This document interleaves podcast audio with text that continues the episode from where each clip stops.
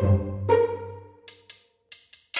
Feromon nedir? Ne zaman salgılanır? İnsanlardaki algılayıcıları nelerdir? Devam ediyor bu soru. Ovülasyon dönemlerinde nasıl olur? Erkekler farkında olmadan kadınlarda bunu sezebilirler mi? Kadınlar sezebilirler mi erkeklerdeki değişimleri? Ve evrimsel süreçte bunun bize bir faydası var mı? En sondan başlayayım soruya. Bu arada bu soruyu neredeyse özel soruyorum bölümü yapmak lazım ama Evet. ben özet cevap vereyim. En sondan başlayalım. Biyolojik dünyada her ne fenomen görüyor olursak olalım, ne olursa olsun, yanlış gözükse, eksik gözükse, hatalıymış gibi gözükse dahi 3,5 milyar yıllık evrimsel sürecin sonucunda böyle bir şey gördüğümüze göre hemen şu soruyu sormamız lazım. Acaba bu evrimsel olarak neden var, neden seçildi, neye faydası var? Acaba bir faydası var mı sorusu evrim açısından doğru bir soru değil. Muhakkak bir faydası var. Muhakkak seçilimsel bir avantajı var. Ve biz hani tabiri caizse biyolojide her gördüğümüz şeyin arkasında bir hikmet aramak durumundayız.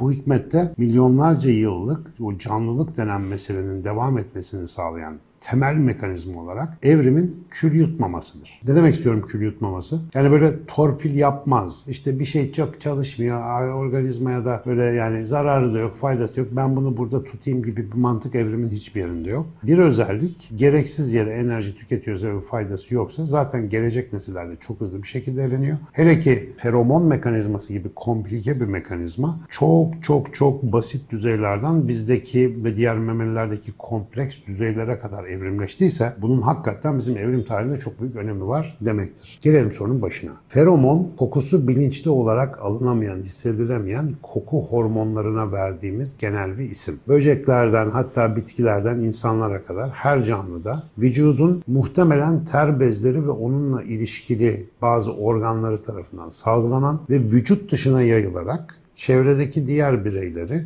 hatta diğer canlı türlerini de etkileyebilen bazı kimyasal maddeler. Bunlar genellikle uçucu kimyasallar yani havada çözünüyorlar ve gidip diğer canlıların algılayıcı organlarıyla temas ettiklerinde bir takım biyolojik reaksiyonlar oluşturuyorlar. Biz bunu ilk başta yani biyologlar ilk başta bu neydi ipek böceği Bombix mori diye bir hayvan var. İlk başta onu da keşfetmişler. O işte böyle eşini bulma, yavrusunu tanıma falan gibi meselelerde kullanıyor. Ve bombikol denen maddeyi ilk defa bu hayvandan izole ettikleri için o isimle anılıyor. Daha sonra çok farklı hayvanlarda çok farklı tiplerini gördük. Bugün insan fizyolojisinde de tam nasıl işlediğini bilmesek de çok önemli etkiler yaptığını biliyoruz. Önce hayvanlar aleminden. Mesela birçok canlı türünde dişi ve erkek arasında işte çiftleşme ritüelleri, dış görüntü, çiftleşme dansları, işte kur davranışları falan dışında bir de feromon sinyalleriyle belli olur. Birçok canlı birbirine uygun olup olmadığını feromon sinyallerini ölçerek ya da e, bir şekilde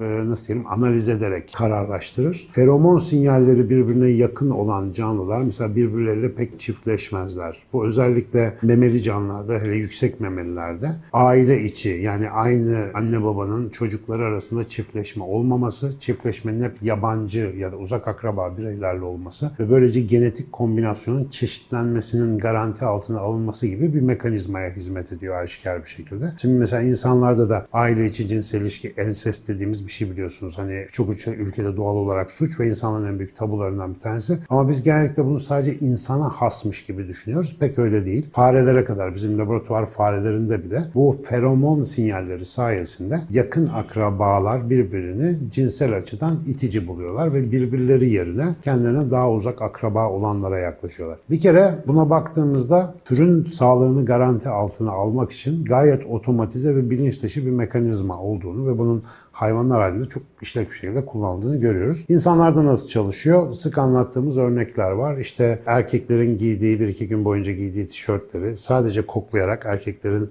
hiç görmeden çekiciliklerini puanlamaları istenen kadınlar ilginç bir şekilde sadece terlerini koklayarak ki yüzünüzü buruşturmayın öyle iğrenç ter kokulu bir şeylerden bahsetmiyoruz. Sadece bir süre giyilmiş ve beden kokusu var üstünde. O beden kokularına bakarak skorladıklarında kendilerine genetik olarak en uzak akraba olan erkeği en çekici olarak skorladıklarını görüyoruz. Bunu nasıl biliyoruz? Kadınlardan ve tişörtleri giyen erkeklerden aynı zamanda kan örnekleri alınıyor ve bu kan örnekleri MHC genleri dediğimiz genler açısından analiz ediyor. MHC Major Histocompatibility Complex diye bir ifadenin kısaltılması. Hani duymuşsunuzdur bu bireyden bireye organ nakledilirken doku uyumuna bakılır. Yani dokusu uyumlu olan aktarılır da doku uyumsuzluğu olduğu zaman vücut onu reddeder bir takım problemler çıkar. Bu işte histocompatibility kompleks demek doku uyumluluğu kompleksi anlamına geliyor. Ve bir canlının dokularının, farklı doku hücrelerinin birbirlerini tanıması için adeta bir kimlik kartı gibi. Eğer iki insanın MHC proteinleri ya da genleri birbirine çok benziyorsa bu insanlar birbiri arasında organ alıp verebilirler. Yani organ nakli yapılabilir. Ama bunlar birbirlerini itici bulurlar genellikle. Çünkü yakın akrabadırlar. Fakat uzak akraba birisinin genellikle kokusu, daha doğrusu ona tam koku demeyelim, feromon sinyali. Çünkü biz onu bilinçli olarak koku şeklinde algılamıyoruz. Feromon sinyali bize çekici geliyor. Bunu da nasıl gösteriyoruz? Böyle bir hoş geliyor gözümüze. Yani onun yanında olmak istiyoruz. Civarlarda bulunmak istiyoruz. Böyle bir çekicilik hissediyoruz ona karşı. Ve bu uzak akrabaların birleşmesini ve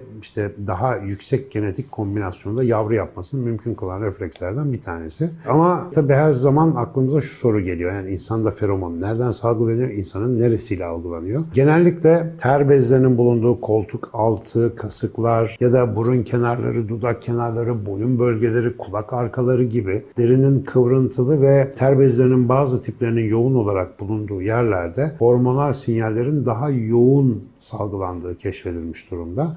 Dolayısıyla salgılama yerleri buraya benziyor ama muhtemelen vücudun genelinde aynen terde olduğu gibi hafif bir salgılanma da mevcut. Yani feromon salgılamayı şöyle bütün vücut olarak böyle bir radyasyon yayıyormuşuz gibi düşünebilirsiniz ama bazı bölgelerde daha yoğun gibi düşünün. Peki nasıl algılıyoruz? Diğer bütün hayvanlara bakalım. Özellikle memeli canlılarda. Jakobson organı diye bir organ var. Bu organ mesela sürüngenlerde de var işte. Yılanların mesela o zehir dişinin üst kısmında yani pardon zehir dişi olmayan iki tane sivri dişi var ya onların geldi. Onun arka tarafında damak kısmında bulunuyor. Farelerde ya da birçok memelide burun hattında, şu burun septum ya da ayrımı dediğimiz yerde birçoğunda da dudağın iç kısmında dudakla diş etlerinin birleştiği noktada bulunan bir organ. Mesela işte atların altında şöyle garip bir hareketi var ya böyle üst dudaklarını kaldırıyorlar. Atlar onu yaparken aslında feromon kokularını alıyorlar. Ve insanların bile feromonlarını ayırt edebiliyorlar. Onların Jakobson organı orada. Herkese aslanların, kaplanların kükremesi sadece korkutmak amaçlı değil. O dişlerini gösterdiklerinde Jakobson organlarını daha fazla hava akımına ve dolayısıyla varsa feromona maruz bırakmış oluyorlar. Bizde nerede Jakobson organı? Muhtemelen burnun içerisinde belki burun septumunun üst tarafında tam yeri gösterilmemiş bir şey. Diyeceksiniz ki bütün insanın cılkını çıkardık bulamadık mı hala Jakobson organını? O böyle bir sinir düğümü gibi yani böyle hani burun gibi bir organ değil böyle tek başına gösterebileceğimiz bir şey değil. Çok incelikli belki nörolojik fonksiyonel analizlerle ipuçlarını buluyoruz ama tam yeri henüz bildiğim kadarıyla tespit edilemedi. Ama var böyle bir şey. Nereden biliyoruz? Bazı ilginç fenomenler var. Biraz önce söylediğimiz işte hanımların kendilerine uzak akraba erkekleri seçmesi gibi. Ya da bir kadın hamile kaldığında eşi aynı evde yaşıyorlarsa hormonal değişiklikler geçiriyor mesela. Erkek yani kadın hamile kaldığında. Bu nasıl olabiliyor? Bir kere önce ne oluyor erkeğe ona bakalım. Prolaktin diye bir hormon artıyor. Prolaktin sonuçta kadınlarda işte süt yapımı, meme bezlerinin olgunlaşması falan gibi işlere yarıyor. E peki erkeğe ne oluyor? Yani karısı hamileyken onda niye artıyor? Prolaktin artınca erkekte birkaç şey oluyor. Bir, cinsel güdü azalıyor. Kadıncağızı biraz rahat bırakıyor yani. O zaman biraz da böyle kibar, sevecen falan oluyor. İşte akşam bulaşıkları ben yıkayayım hayatım. Dur yardım ister misin? Dur ayakkabılarını ben giydireyim falan gibi jestleri yapma olasılığı artıyor. Tabii her zaman değil. Bütün erkekler de aynı şekilde çalışıyor çalışmıyor ama bu hormonun artışı erkeği biraz daha sakin, biraz daha şefkatli, biraz daha koruyucu ve biraz daha az agresif yapıyor. Yani benim çok sevdiğim tabiriyle erkek ponçikleştirici hormon. APH diye bir hormon olsa ya EPH.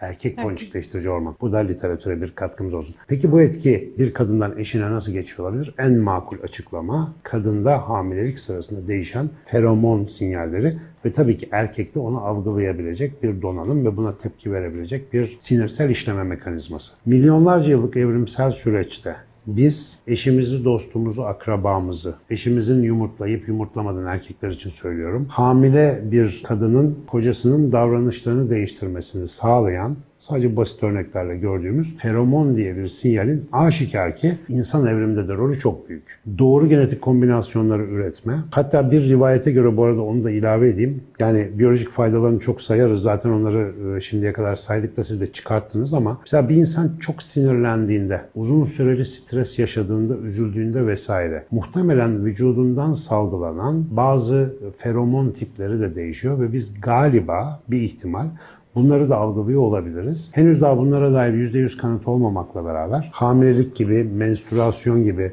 ya da uzun dönem yıkıcı rahatsızlıklara sahip olmak gibi vücut kimyasını değiştiren şeyler aynen feromonlara da yansıyor. Bunların etkilerini görebiliyoruz. Muhtemelen yakında ruh durumu değişikliklerimizde hiç böyle bakmadan gözümüz kapalı bir şekilde yanımızdakini sadece koklayarak keşfedebildiğimizi de anlarız. O zaman dünya daha değişik bir yer olur diye düşünüyorum. Bu arada feromonla ilgili çok soru geliyordu. Hayat çok teşekkür ediyoruz. İyi ki sordum. Sanıyorum her şeyi şöyle bir 3 aşağı 5 yukarı toparlamış olduk. Ekran karşısında hareketsiz kalmış, eğitimden uzak düşmüş çocuklar için harika bir haberimiz var.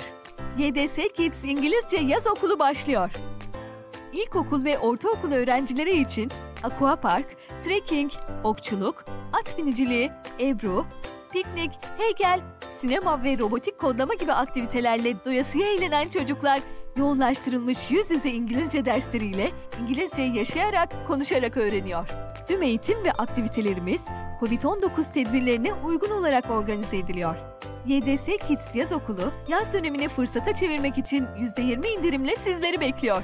YDS Kids Yaz Okulu'nda hem İngilizce öğrenmek hem de harika aktivitelerle doğanın tadını çıkarmak için hemen bize ulaşın. ydsakademi.com 444 9 937 YDS Kids, İngilizce öğrenmenin en eğlenceli hali. Söylemeyi unuttuğum bir şey var mı? Hocam söylemeyi unuttuğunuz bir şey olduğunu düşünmüyorum ama bir şey merak ediyorum. Genel olarak özet bakarsak aslında feromonların gen seçiliminde, işte çeşitliliği arttırmada çok fazla etkisi olduğunu, sosyal davranışlarımıza kadar etkisi olabileceğinden kabaca bahsettik. Benim aklımda bir bilgi çınlıyor. Sadece size teyit ettirmek için burada sormak istiyorum.